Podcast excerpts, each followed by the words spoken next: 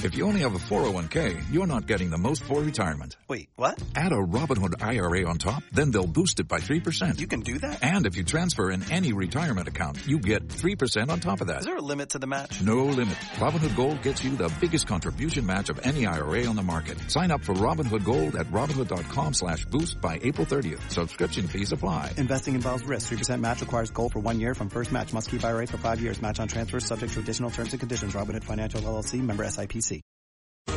He's involved in a number of businesses. He's a great role model. Telling it like it is. Giving you both sides of the story. This is Cats at Night. Great American, a great New Yorker. Now, here's John Catsimatidis.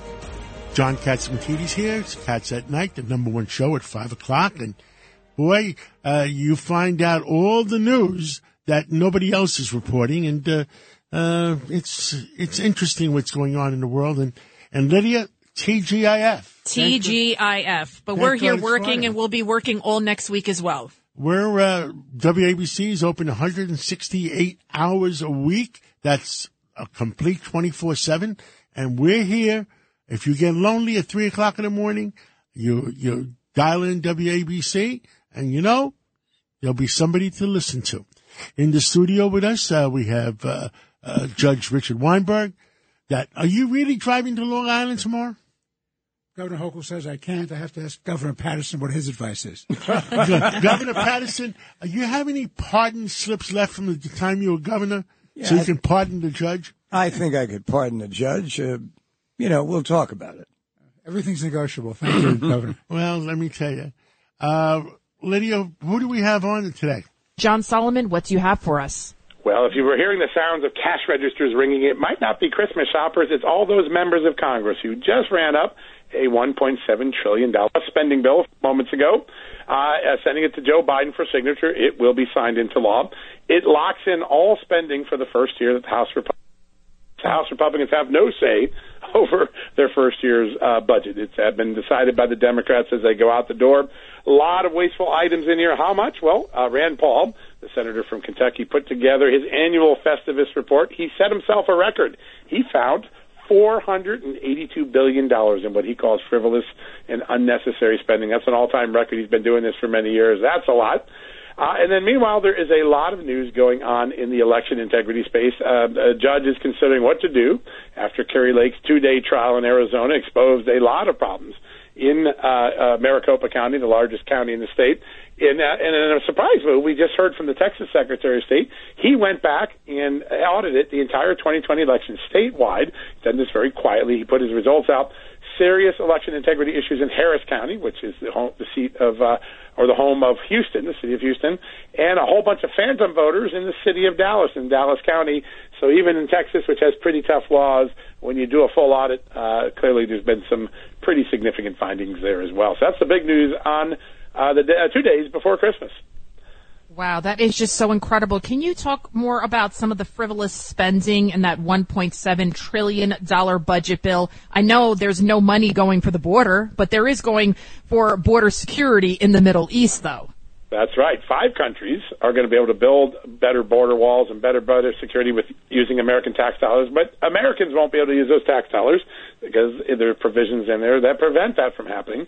That's a pretty extraordinary um, uh, cons- uh, problem that we're, a lot of people are talking about, and the Border Patrol particularly very angry to see that happen.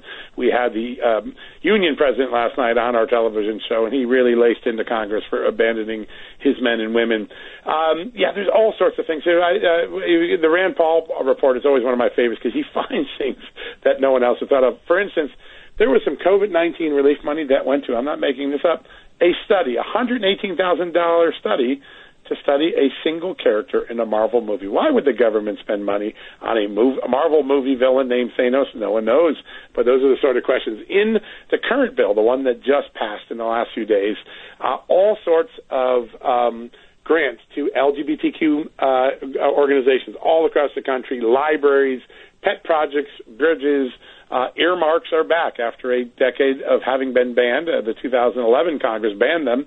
Uh, they were back this year with a vengeance, and there are, I think, $16 billion in special pet projects for lawmakers. But what's most interesting this year, more than any other year, we always look through these every year, uh, a lot of uh, money going to woke causes, LGBTQ uh, causes, uh, critical race theory, training things. Um, a lot of things that uh, Republicans who voted for this may regret uh, when their competitors in the primary start pointing out what they just voted for.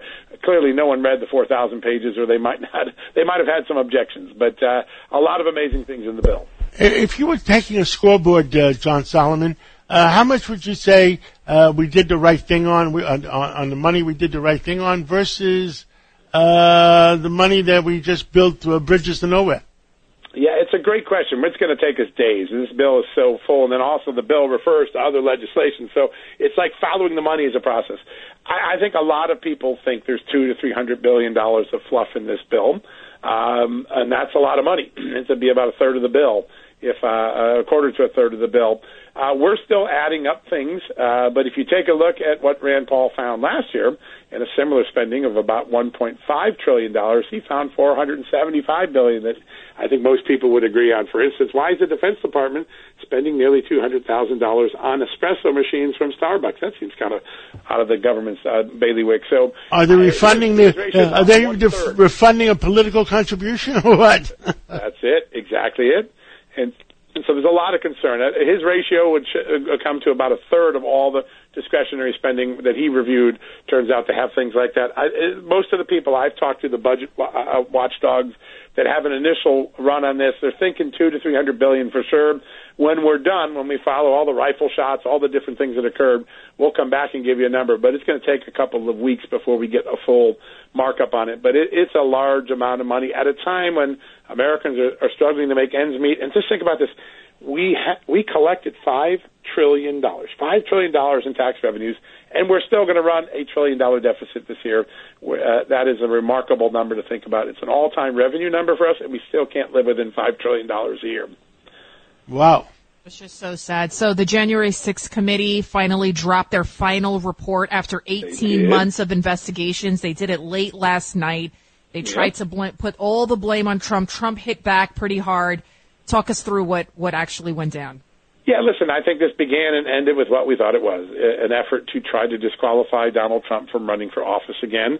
One of the recommendations in the report is that he not be allowed to run for office again. Of course, they referred him for uh, criminal prosecution, and uh, they say that uh, the January 6th event was a singular failure of a single person, Donald Trump. So what's missing in this is a significant examination of how a $600 million a year police force got overrun by a bunch of ragtag rioters. And uh, we have been focusing a lot on that. I think you may have seen in the last 48 hours some original reporting we've done.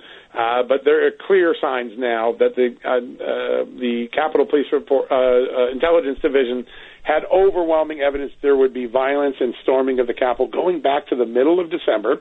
And all the time that that intelligence is coming in, Nancy Pelosi's top two aides are meeting regularly with those uh, security planners. They're helping edit the security plan. Remember, Nancy Pelosi told us two years ago, I had nothing to do with security. That's not my job. Her her staff was all over the plan that ultimately failed that day. I think next year we will get the second half of January 6th is, and it'll be it won't be blame Nancy Pelosi or blame Donald Trump. It'll be how do we fortify this building, one of the most important homes of democracy, because it clearly still doesn't have the mindset to protect itself from a pre-planned attack like uh, January 6th. Well, John, John Solomon, have a very Merry Christmas, a very great, uh, good holiday with your family, and uh, and uh, let's all pray that the new year will be good for our country. I, I pray the same. I wish you guys a very Merry Christmas, and I want to thank you for all the times I get to come on your show. It's such an honor. I love all that you're doing out there. Thank you, and uh, God bless. Well, He's one smart guy, Lydia. Absolutely. And it's just uh, unbelievable to me just how much pork is in that $1.7 trillion bill. And like you said, John, bridges to nowhere. How well, many of them are it there? It sounds like, you know, I think he said 480 million or something like that in, in pork. And for those people out there in, in, uh, uh, you know, from Miami all the way up to Canada listening to us, what does that mean? That means when you bribe, where the head politicians bribe the lower level politicians, uh, with Pet projects. Pet projects, and uh, according to the analysis, on the 1.7 trillion dollar budget, it was 480 Billion. billion. That would be 1.7 trillion, 480 John, billion. That would be 29% of the budget. So a third of So it. a third Yeah. of the budget was bridges to nowhere. But this is In other words, just bribe. I, I wonder. I wonder what the bribe was. Uh, I'm just using the word bribe. I, I don't hate Deal. use it. The deal was uh, with uh, Manchin in West Virginia and Sonoma in uh, Sinema. Arizona. Sinema. Right. something. Is that Arizona West or New Virginia, Mexico? Yeah, no, you're right. West Arizona. Virginia just announced the the governor of West Virginia just announced the deal, bring in uh, different different companies and different developments. So maybe some of that money is going. there. West Coincidence. Virginia today uh, is getting a 760 million billion. Yeah, you know, you lose track of money on the I know. Billions and 660 trillions and million quadrillions. Battery factory. Right. Well, maybe it has something to do with that. You know, you never know. But to, see the key that people forget, they say, well, this shows that they're dysfunctional. That's absolutely wrong. This is a deliberate, calculated way of taking care of everything at the end and sweeping it together. If they wanted to avoid this, they just do it, as the governor knows, they can do this in regular order through committee Let- hearings Let's talk to the and through guy. a You- process. uh, P- governor Paterson, you were the governor. I am sure that, uh, and you had a disadvantage. Your, your sight vision was not as good as, you know, and did you feel there was a violin playing behind, the, the old expression, a violin playing behind your back when you weren't, because you, your sight wasn't as well? Um, only from the media, you know, not, not so much from my colleagues, but they would find a way. There was one time when um, I made this comment: "We will be building at the World Trade Center." Now we had started building there, but here it is, seven and a half years after the attack on the country, and we really have nothing to show for it. So somebody from the Post writes, "Why don't they take Governor Paterson down so he can touch the buildings since he can't see them?" And um, he's lucky that I didn't know where he lived, or I'd have come over and touched him. It's so messed up. Wow. Wow. Well, why don't we take Paterson had an a, advantage, though. why don't he we was take a break? than the rest of them. and after the break, uh, we're going to have uh, uh, Ryan Payne, uh, a s- real smart financial. Uh, We're going to talk about Huh? FTX, that whole where did, cryptocurrency where did the two hundred scam. and fifty million dollar guarantee? Who's good for two hundred fifty million? Right. Million. His Quarter parents. Millions. His Just parents. And, and, and, and the bond company accepted the guarantee. Ten- He's going to stay with his parents, and the deal is that um, they will put up the 250 million if he jumps bail, and he can't use the car for three weeks. That's right.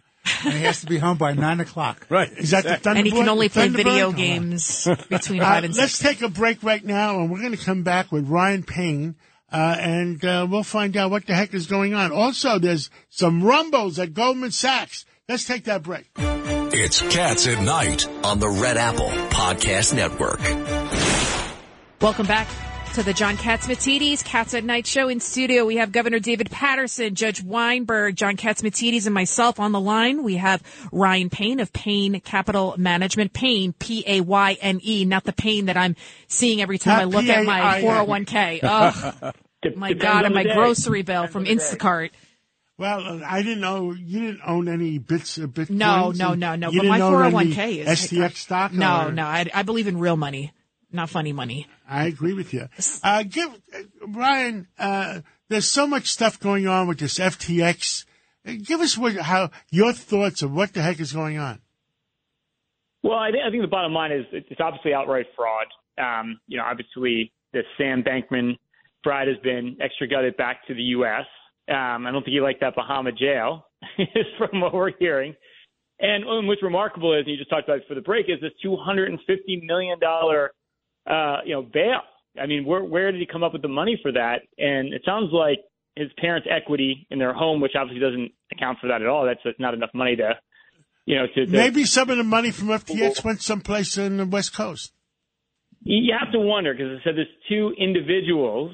Uh, obviously, they're not naming who the individuals are with considerable wealth. So, you know, we, we have no idea. But I, I suspect, John, he doesn't. He's not down to the hundred thousand dollars that he claims he is. Yep, yep. I I I agree with you. Uh, I, I mean, uh, right now, I, I've noticed the movements of Bitcoin, and somebody is working very hard not to allow it to go below below sixteen thousand. Have you noticed that? Yeah, I've noticed that because the news has only gotten worse. And for some reason, you've kind of had a bid under the actual position, which is surprising because, you know, I, I'm willing to bet the house, I could be wrong, but it could be worthless at some point. I don't see where there's any intrinsic value to say it has a value at all. I agree with you 100%. Uh, uh, it, it, has no value. Uh, this whole crypto coin uh, uh, stuff, it's, if you can't hold it in your hand, to me, and if yeah. the, if you know when I when when a bank comes out with cryptocurrency, and the bank is guaranteeing it, or the bank there's somebody to talk to, to me, that's you know if J.P. Morgan came out with it, or Bank America, Signature Bank, uh, I can understand the value because there's somebody to call up if something goes wrong. But yeah. with Bitcoin, who do you call? Yeah, there's no recall. Well, that's the whole point, right? I mean, the whole idea too is they're saying this is outside the financial system was the whole allure of it. Now all the big believers in Bitcoin are all of a sudden saying, well, we want to be regulated, which is the exact opposite what the pitch was before. But I always said it's like, well, if I have an airline and I'm going to start my own airline, not going to be re- regulated. And, you know, we're going to keep it completely unregulated. It's going to be outside the system. We may land where we're going to land or may not land where we're going to land. I think that's kind of what you've had here you don't want your currency not regulated. It's insane. The whole idea is you have all these safeguards, and so your money's protected, and it's the antithesis of that to put into a cryptocurrency.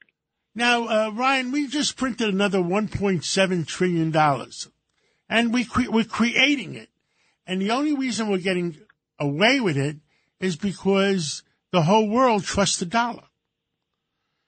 They do, and the U.S. government still does have something like 300 trillion dollars worth of assets, right? They have oil reserves, they have physical assets, they own land, right? So, I mean, even though it's not technically backed by anything, um, but to your point, John, it's it's backed by you know the U.S., which also has the most powerful military in the world too. That doesn't hurt either. Hmm. Um, but yeah, so I think for all those reasons, you know, that confidence comes from the fact that you know we are an economic power and, you know, that's, that's a big deal, right? Even, even through all the hyperinflation that we've had over the last year, all the uncertainty, uh, the dollar's been the strongest currency in the world, which says a lot about the health of the U.S. economy versus the rest of the world. Yeah, you're right. I mean, uh, uh, I forget the, the numbers. It's like 94%, 95 or 96% uh, of, of, of the currencies between, uh, what is it, the yen, the dollar, the uh, pound, and uh, the euro. Is there anything else? Did I miss one? I think you got all the main ones. Yeah, you hit it pretty good. I mean, who wants? Nobody wants uh, uh, Chinese money. I mean, you, we, when me and you were growing up, that was the joke: Chinese money. Right, right. Yeah. And the yuan is, I mean, essentially collapsed versus the dollar. You know, throughout this whole pandemic. So, you know, the bottom line is, at the end of the day, the U.S. dollar still people still perceive the safety net of the world is still the U.S. And I think, you know, that was counter to all the pitches you heard about cryptocurrency, right? It was like U.S. dollar is going to be in trouble, especially if you have hyperinflation. It's going to devalue the currency. And we saw the exact opposite happen, which is kind of ironic when you think about it. Now, the other big rumor in the street, in Wall Street, uh, is uh, Goldman Sachs wants to shake up things and and uh, push out their uh, their CEO out here. Well, their investment banking revenue is down like 40% this year. So I guess if I'm a Goldman shareholder, um, you're probably going to start to be concerned. And also, I think, you know, one of the big mistakes that Solomon, who now runs uh, JP, or excuse me, JP Morgan, um, Goldman made was getting into retail banking. You know, Goldman's not a retail shop. Um, and that Marcus division has been a real disaster for them. You know, they, they're losing something like a billion dollars a year um, so I think the fact that the, the forays into areas that Goldman's not really traditionally supposed to be in, and their big competitor Morgan Stanley, you know, has done very, very, very well. They're, they've expanded their wealth management business. James Gorman over there has done a phenomenal job. So I think, you know, at this point, you know, his performance comparatively has not been as good, um, especially as their main competitor, Morgan Stanley. Understood. Uh, interest rates. Uh, uh, Mr. Powell blinked. You were yelling at him. I was yelling at him. Uh, and, but the European, uh, uh, uh, controller of a currency, did not blink. What, when, when's the next Fed meeting? Uh, it's not until February. So we're going to have a lot of economic data before we hear from the Fed again. And, you know, I, I just think the bottom line is look, I mean, inflation, real time inflation has come down a lot. You know, you talk about the real estate market every week, John. Um, anecdotally, a lot of my clients are business owners. Anything related to the real estate industry is they're starting to feel feel the pain, right? Things are starting to slow down. So, yeah, I think the bottom line is you're going to see interest rates. I mean, interest rates are coming down already because the bond market is smarter than the Fed, in my opinion. Trust the bond gods, not the Fed. And I think what you're going to have to see here is you're going to have to see the Fed continue to blink next year, just like you and I've been saying. We, you know, we basically what you've said and I've said is the damage is going to be uh, material if they don't stop. Yeah, they're going to create additional damage that's not necessary by re- keeping ra- raising interest rates. And, and, and I, I believe the smarter people understand that. I think they do too, and I think the market understands that too, and I think the market's betting that the Fed at some point here, in face of the data, is they're going to have to change their position because if you see inflation really come down next year, which I think you will, um, they're going to have no choice but to pause and maybe even by the end of the year start to cut rates, which I think is realistic because the economy really is slowing down. Well, thank you so much, Ryan Payne, for all that you do. Again, Payne Capital Management, and you have a show every Saturday right after. Are you Larry- going to be on tomorrow? We are on tomorrow, one o'clock. More money. It's the best thing you can do on Christmas Eve, besides drinking eggnog, in my opinion. Well, I'll be listening to you. You come on. Uh, Larry Kudlow is 1 o'clock to uh, uh, uh, 10 o'clock to 1 o'clock, the number one show on Saturdays, and you guys come on right after him. And Larry will also La- be uh, live. Steve Moore and uh, Ryan Payne. Doesn't get better than that, John. Thank you so much. Merry Christmas. Merry Thank you. Christmas. Thank you. Now, uh, speaking of money, Governor Paterson, I have a question for you. So, Albany lawmakers, they just gave themselves a massive pay raise, 29% over a couple of $30,000, bringing their pay to almost $145,000 a year. A lot of people say that Governor Hochul, she could have used those legislative pay raises and tied it to bail reform because we wanted to have judges to have actual discretion because right now we're the only state in the country that doesn't allow judges to use their brains. You, as a former governor, could Kathy Hochul have somehow put the two together to get what she wanted? If she wanted to put it together, her special session, which got called this week, would have to have been called a month ago because with those with that type of legislation, it's not like you just go in and flip the switch. You've got to have committee meetings. You've got to vote on it. You've got to bring the people in who are antagonistic to it, and that takes a while. It doesn't take forever. If uh, let's say the special session started, say November twentieth or something like that, they would have had time to do it. Uh, at the last minute, it, it would have been very difficult to do. So the only conclusion I could come to is that her leverage is that she's saying that she opposes any tax uh, increases. That's her leverage. It it could be real, but I don't think it's scaring the legislature. And they do have veto-proof majorities these days. So I was, you know, a little surprised that she didn't try to get more out of the uh, the pay raise. What, Governor? Why should she uh, sign that bill, giving them a raise? What have they done for her? Well, she'd have a good reason not to sign it. But the reason that governors have balked on signing pay raises before is you're sort of taking money out of people's pockets that they thought they were going to get. So their antagonism becomes really intense. And that happened to Governor Cuomo when at the last minute he changed his mind and denied the pay raise for legislators in 1986. And believe me, by mid 1987, he was sorry he did that. But what does that say about a leader that she can't even get a simple tweak to the bail reform passed? Because you even have Mayor Adams as well as the NYPD Commissioner Sewell. They're, they're asking for that one simple thing to allow judges like Judge Weinberg, right? That you talk about your colleagues all the time. Their heads are exploding. Their eyes, are bleeding. they just want to be able to keep dangerous criminals behind bars. And she couldn't even accomplish that. I think that she's in favor of it. I don't know that. She's never said think that she to is me. too. But I think she's in favor of it. So as she comes back as the governor now and is not encumbered by the fact that people are saying that, you know, she just got there because there was a Me Too action against the former governor, whatever it is she wants to say, the re- reality is the next three or four months, this budget period, I think is very critical for her to achieve. But what does that say about her? How effective is she as a leader that she couldn't even get that done? As I said, th- this is a difficult time of the year to do anything. Okay.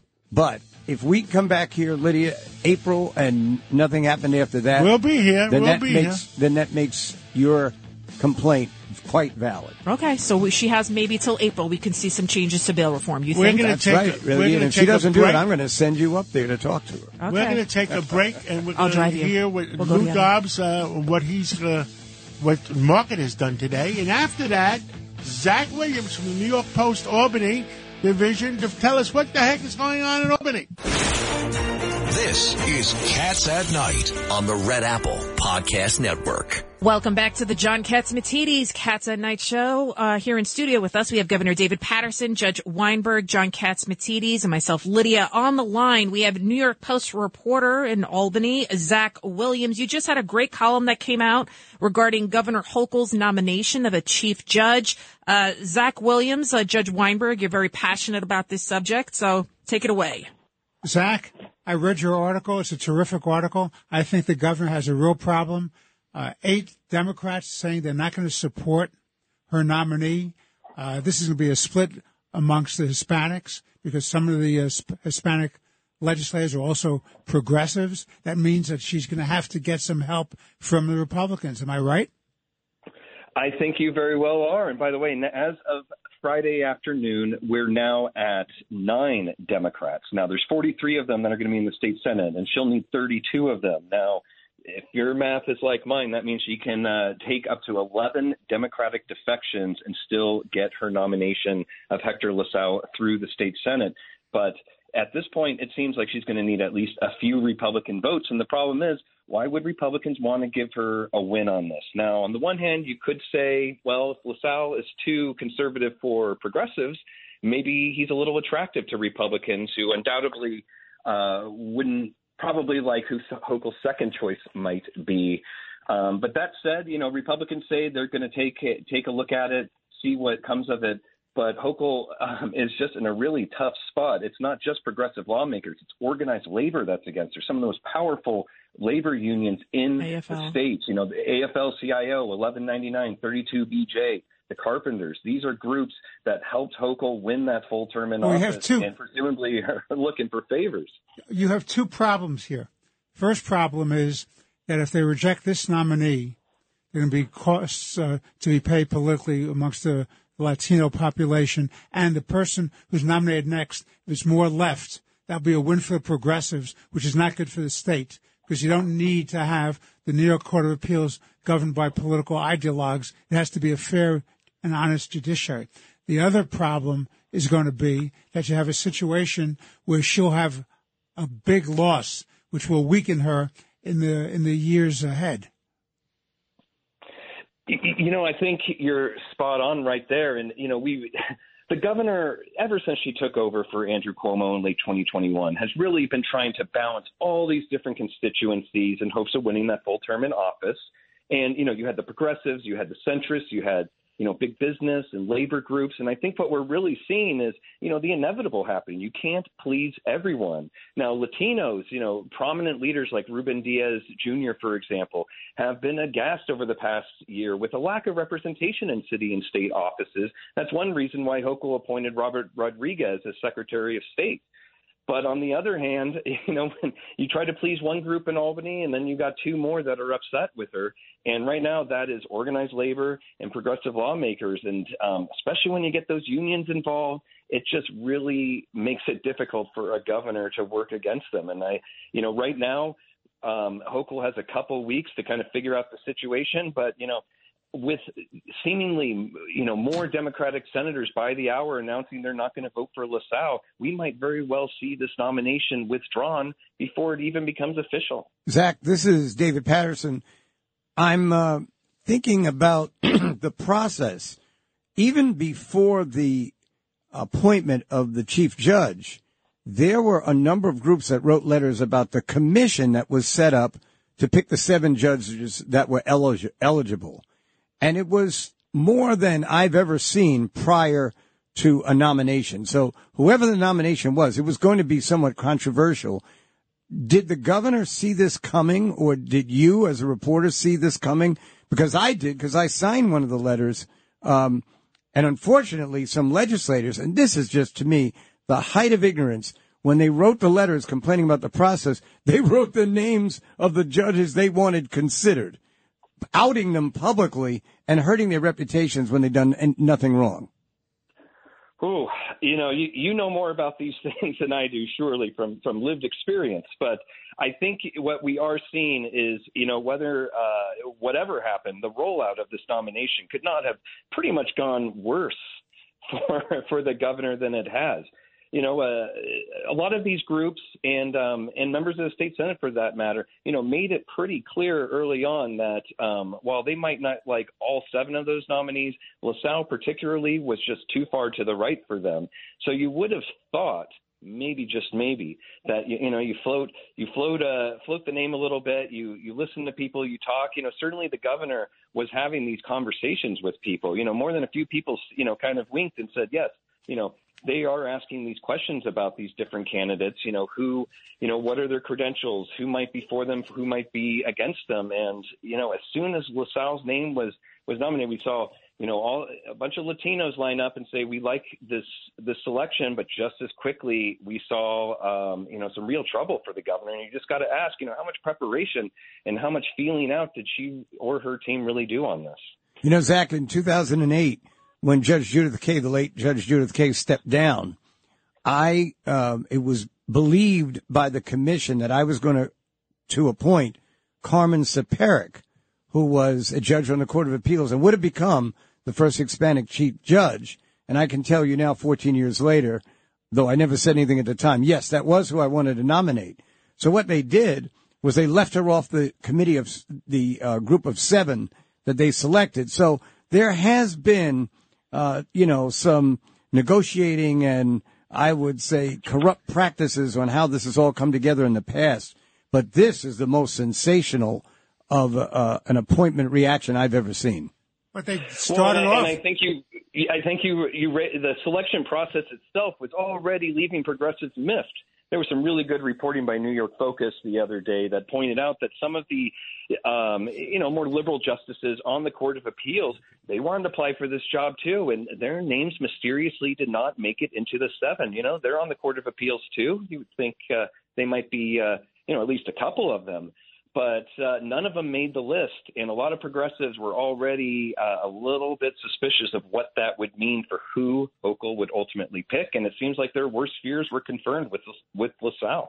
Yeah, but the the ideological posturing and the the lobbying to get names that certain names are acceptable and certain names are unacceptable is really not the way you should be appointing judges, especially we, the highest court of Guys, we have about a minute left. Uh, let's go on to uh, any other. Uh, besides, uh, on my list, I had George Santos. If he had any opinions, I had uh, uh, what's going on with the Chang, Chinese the guy Chang from assembly. the assembly, and, and anything's on your list.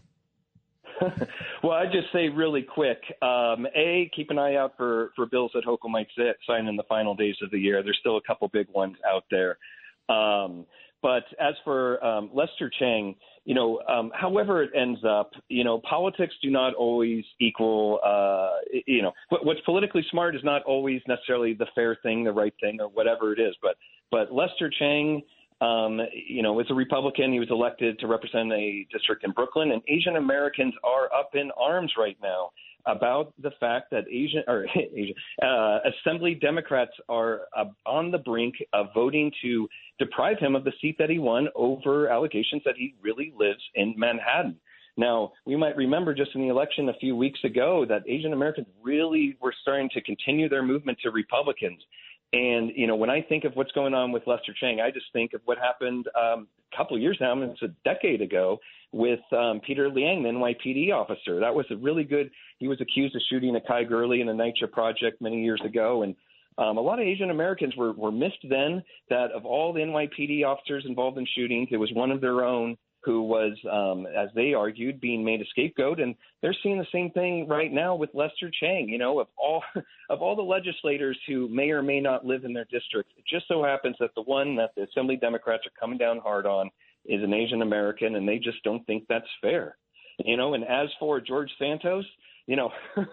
you know, he was supposedly the first openly gay Republican Latino Jewish guy from Na- from Queens and Nassau ever elected to the House of Representatives, and now we're finding out um, all of that or some of it may be true, maybe none of it. Well, he was Um, married and got divorced. And now he, he's is he not Jewish? Well, apparently he said that his that some of his relatives uh, were you know escaped the Holocaust, and I believe it was Jewish Insider the other day found that that story might not add up either. So long story short, you know. Uh, he claimed all these things, and now nobody knows what's true. Somebody put his, you know, George Santos with a question mark. Is that his Well, real name? I guess we're going to uh, find out next week uh, when he says he'll. That's right. Finally say something. He said that uh, he will talk about it next week. And when asked why he has to wait until next week, he revealed that he is Santa Claus. Ah, there Oh, we go. my God. Well- Friday Friday news dump. Zach Williams, have a, Oh my God. have a great holiday weekend and a Merry Christmas or a Happy Hanukkah, whatever you're celebrating. And God bless you. And I hope New York survives. Thanks so much. You all take care. Thank, you. Uh, and uh, are we going straight to? Uh, Uh, it's up to you. Do you want to go to Gordon Chang or you want to do it after okay, the break? let's go to Gordon Chang, and then we'll take a break, and then we're going to have Dr. Marc Siegel. With us today is Gordon G. Chang, and uh, he's our in-house expert and uh, and genius on what's going on in China. And we understand China has serious problems with with the in, infections. Uh, Gordon Chang, Merry Christmas. Uh, tell us what's going on. Merry Christmas, John. Well, COVID is ripping through the country, and it's not just the big cities like Beijing, it's also in rural areas. Um, we don't know exactly the, uh, the dimension of the problem, but um, um, there are reports that the Chinese government believes that there were 30, 37 million new infections on Tuesday. And people are generally thinking that there's about 5,000 deaths a day in China. This is the result of the change in policy where China went from zero COVID, the draconian policy, to basically um, nothing at all. And what we have right now is a capitulation of the Chinese government to the disease, and the disease is just going ramp- rampaging through the Chinese population. Wow, that's 37 million. And I saw that article. It said 37 million in one day, which is so. How many Chinese uh, do you think uh, in the last uh, six months have been infected? Three months? Um, that's a question which I don't have an answer to, John. Um, but we're talking perhaps about 250 million people is what people have been saying for the month of uh, December. Um, we just don't know because the Chinese government is no longer testing. It's no longer requiring people to report self tests, and they are just completely ignoring the asymptomatic cases. So there is no accurate count, and no one will ever have an accurate account. People in general, though, to put this in perspective, are thinking that this winter there will be 800 million infections. That's on the low side. Some people are saying 1.0 to 1.1 billion people. Um, the numbers are just staggering. And um, when we start thinking about the death toll, um, it, it'll just be beyond belief. Well, that that is beyond belief. Uh, since we have a, a, a new term for uh, the uh, president of China, Ching, uh, he, uh, tell us uh, what's what else has been going on in China. Um, very little has been going on in China because disease has just uh, preoccupied people. Because there's no longer mandated lockdowns, uh, people are locking themselves down. Um, and uh, we know that the crematoria are um, totally backlogged right now. Bodies are lying in hospital um, corridors. It is really just something that has stricken society. This, of course, is starting to affect uh, China's uh, position in global supply chains. And factories are not operating at full capacity by any means. Um, and matter of fact, um, things have gotten so bad that factory owners are now requiring employees with COVID to actually show up to keep uh, the machines running. So right now, China is just crippled, and it is. It, it's not only the disease itself, but it's also the fear, because for basically three years, uh, the the regime has tried to instill fear of COVID, um, and so people right now have a view of COVID which is perhaps more. Um, it, it, it's it's it's a fear of the disease which is worse than it actually is. It's bad, of course, um, but uh, the propaganda has made the situation far worse than it need be. Well, that's sad. Uh, there was another report the other day that the, the, the Chinese are upping their uh, flights and uh, to uh, uh, Taiwan. Have you heard that at all? Well, there have been uh, incursions into Taiwan's air defense identification zone. Um, there are also reports that uh, China has uh, reclaimed some features in the Spratlys, which is the archipelago in the southern portion of the South China Sea. These were unoccupied, so it shows more aggressiveness. And, and John, this, this highlights the fact that as China has been stricken this month, it has been acting much more aggressively externally. We saw the incursion in Arunachal Pradesh in India. There's more pressure on the Philippines. Um, this report about reclamation activities. Um, we've got to be really concerned that Xi Jinping is going to try to solve his domestic problems um, by external um, adventures abroad. So this is this is a time where we really need to contain China. Well, Gordon Chang, uh, and your Twitter handle. If anybody wants to know instantaneously what's going on, follow Gordon Chang on his Twitter at Gordon G Chang uh, on the Twitter. Now, tell us, uh, has your Twitter account been working better since uh, Elon uh, uh, Elon Musk is running it? In fact, it has been. Um, it, last summer, I, I noticed that there were really strange things happening. This was, um, and I now we know that uh, Twitter employees then allowed Ministry of State security agents from China into their shop uh, and then to affect their algorithms. And I noticed uh, a number of funny things happening uh, on Twitter with regard to me. Those have ended um, and they ended with uh, Elon Musk taking over. So I have to assume that Chinese um, security agents were messing with uh, the operation of Twitter. I, absolutely, I think you're right. Gordon Chang, have a, a Merry Christmas and have a great weekend and enjoy your family. Yes, well, you too, John, and stay safe. Well, he's one smart guy, Lydia. Absolutely, he knows. Every, uh, he, uh, it's just I crazy. I just can't get over what he just what he just said to to you Which about one? the, the foreign Chinese agents working with the Twitter people. I mean, that's incredible. Well, now the federal well, government. Twitter, if, if you don't listen in China, if you don't listen to the Chinese agents, you're not in business. You're in business for about five minutes. Well, and part of that $1.7 trillion budget deal, by the way, they have banned uh, TikTok or Snapchat. Which one is it? TikTok, TikTok. or Snap? TikTok, right? TikTok, Snapchat's well, Donald Trump TikTok from the federal, it, yeah. Banned it completely. And then when President Biden became president, he brought it back. Right. And, you know, 18 states are now moving to ban it with respect to governmental communications. And and TikTok, the reason I'm bringing it up is because that's how the Chinese are spying on us. They're using that as intelligence, and we're also now learning that that's how kids are buying you, we're fentanyl. We're, we're, They're we buying are fentanyl dumb. on TikTok, and where's the fentanyl come from? From China. All roads lead back to China. That's uh, true. Yep, we're fighting a war, and the American people are tiptoeing through the tulips.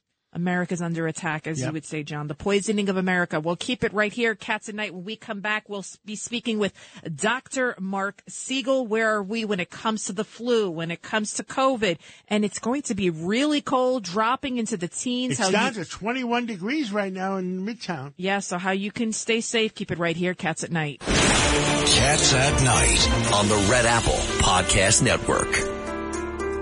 Well, we're back, and uh, almost the end of the week. My God. TGIF. I can't believe it's almost the end of the week. And we have a good friend on with us right now. We have uh, Dr. Marc Siegel. Uh, Marc, uh, tell us, how are you feeling? I'm great, actually. My heating is fixed. I'm very happy. but but I know you would come to the rescue because that's uh, that's what you do. We have a heating oil company out there about 10 blocks away from you. Really? Yes. Hardly a I surprise. I hope it's not us that screwed you. definitely, definitely not you. It can't be. They know they know I know you, so it's a small world. Yes. Um, not them. And there Um, was just some breaking news on Yahoo that uh, uh, the flu is starting to uh, decrease. Yeah, I saw that. That was this today's uh, announcement by the CDC. This makes it a very unusual season. It peaked very early, um, and now it's on the decline. And your friend uh, Peter Mikolos just texted me an article about uh, the immune system hibernating because of the lockdown strategies, and that's I agree with him on that. In other words. It, it, there's an immune pause that goes on because because your immune system is not seeing viruses. It used to see them. It usually sees them. Last year we didn't have the flu. We didn't see them. There's a pause. It wakes up. By the time it wakes up, you're already sick. Well, you know, I think we didn't have the flu for about four years.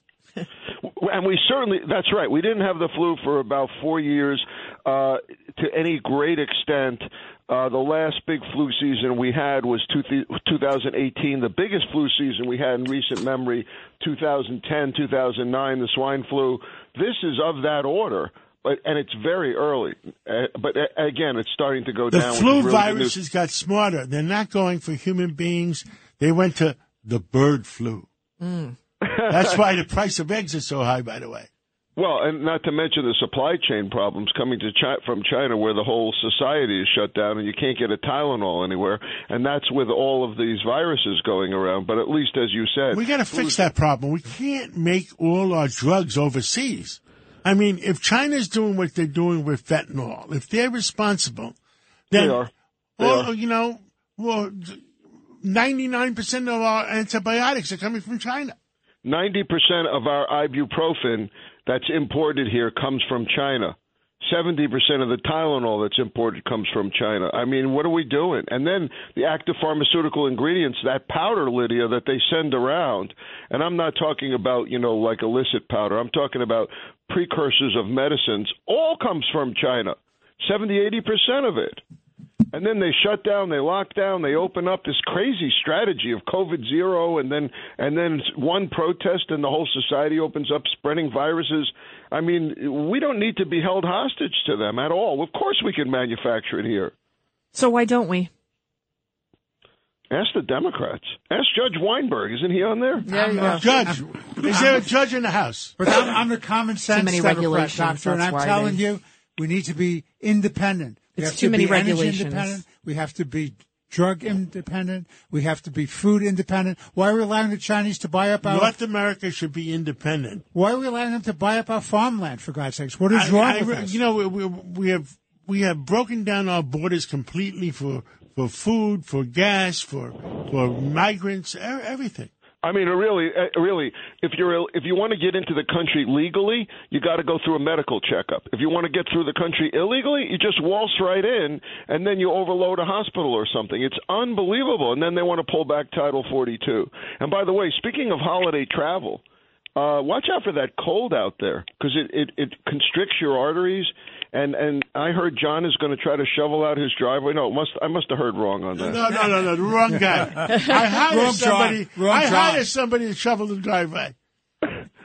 You know, there's a study out there, Lydia, that shows that uh, 50% of men try to sh- shovel their own. 67% of men decide to shovel their own driveway. 50% of women, but women are twice as likely as men to hire someone. Now that shows how smart women are. That's exactly right. You know, my husband, he wanted to mow the lawn and everything when we first bought our house. I said, absolutely not. We're going to hire somebody. And as soon as the landscapers came, he was absolutely thrilled. And he said, thank you very much. Well, we're, we're at the end of the week. We're at the end of the of the year almost, and uh, it's Christmas weekend. And uh, Merry Christmas to all, and to all a good night. And uh, And uh, happy Hanukkah too. And uh, hopefully, you know, health is wealth, right? Dr. Siegel, thank you so much. Happy uh, Hanukkah, Merry Christmas to you. Merry, Christmas, and Judge Weinberg, Governor Paterson, Lydia Serrani. Take care of that uh, six-year-old, and Yes. uh, and uh, truth, Justice and the American way. God bless America. Thank you for listening. Cats Cats at Night on the Red Apple Podcast Network.